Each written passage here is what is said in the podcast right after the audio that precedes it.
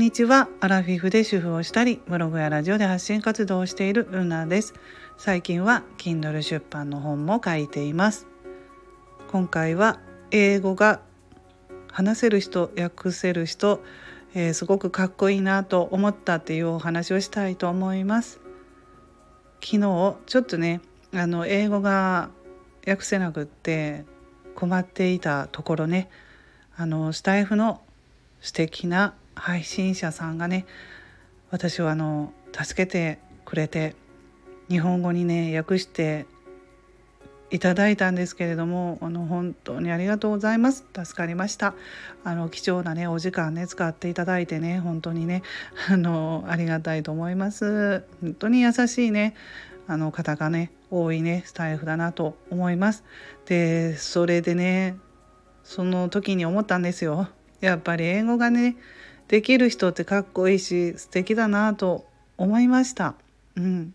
もう私はでもね昔から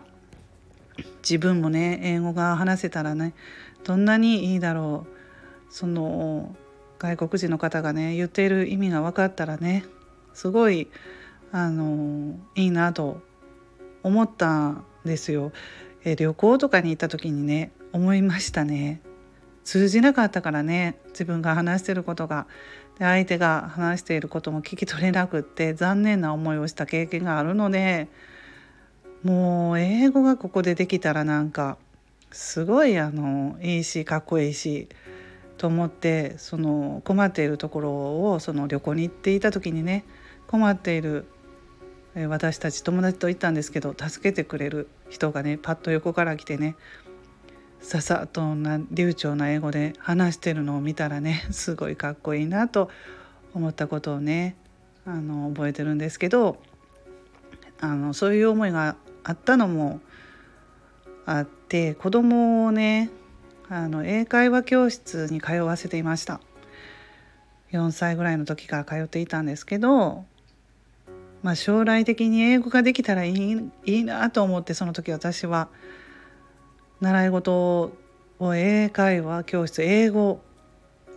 を選んだんですね子供に。でずっとねそれを継続してくれて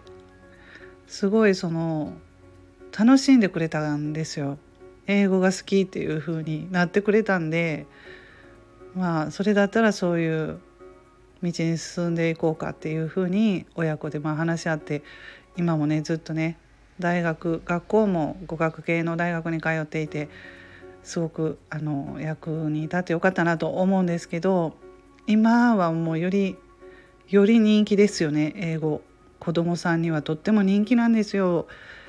そうえというのもうちの娘が英会話教室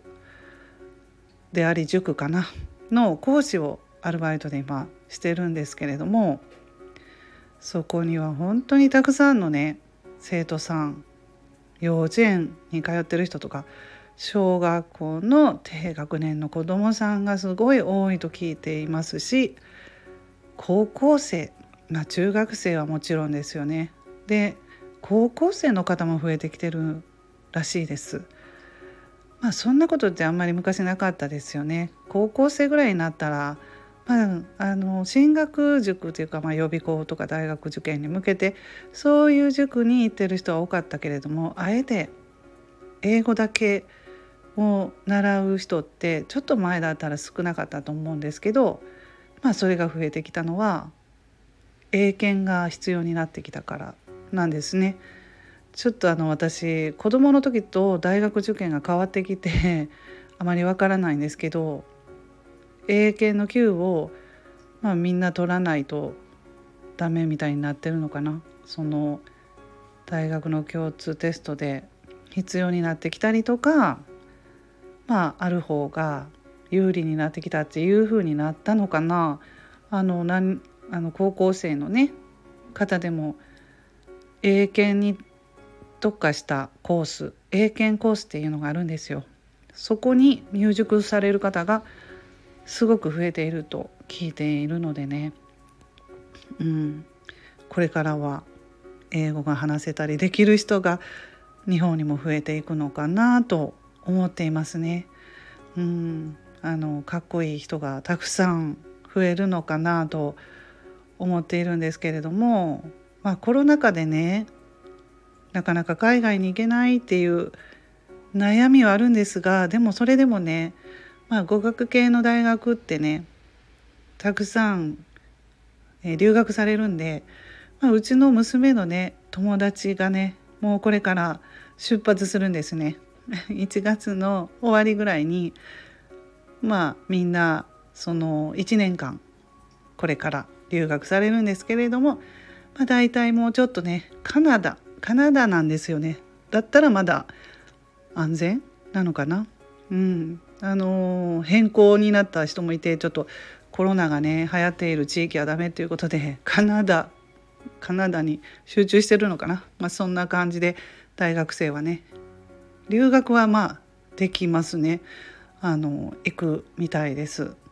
そんな感じで今日は英語ができる人ってかっこいいなっていうお話をしました。それではこの辺で終わります。ルナの独り言ラジオルナでした。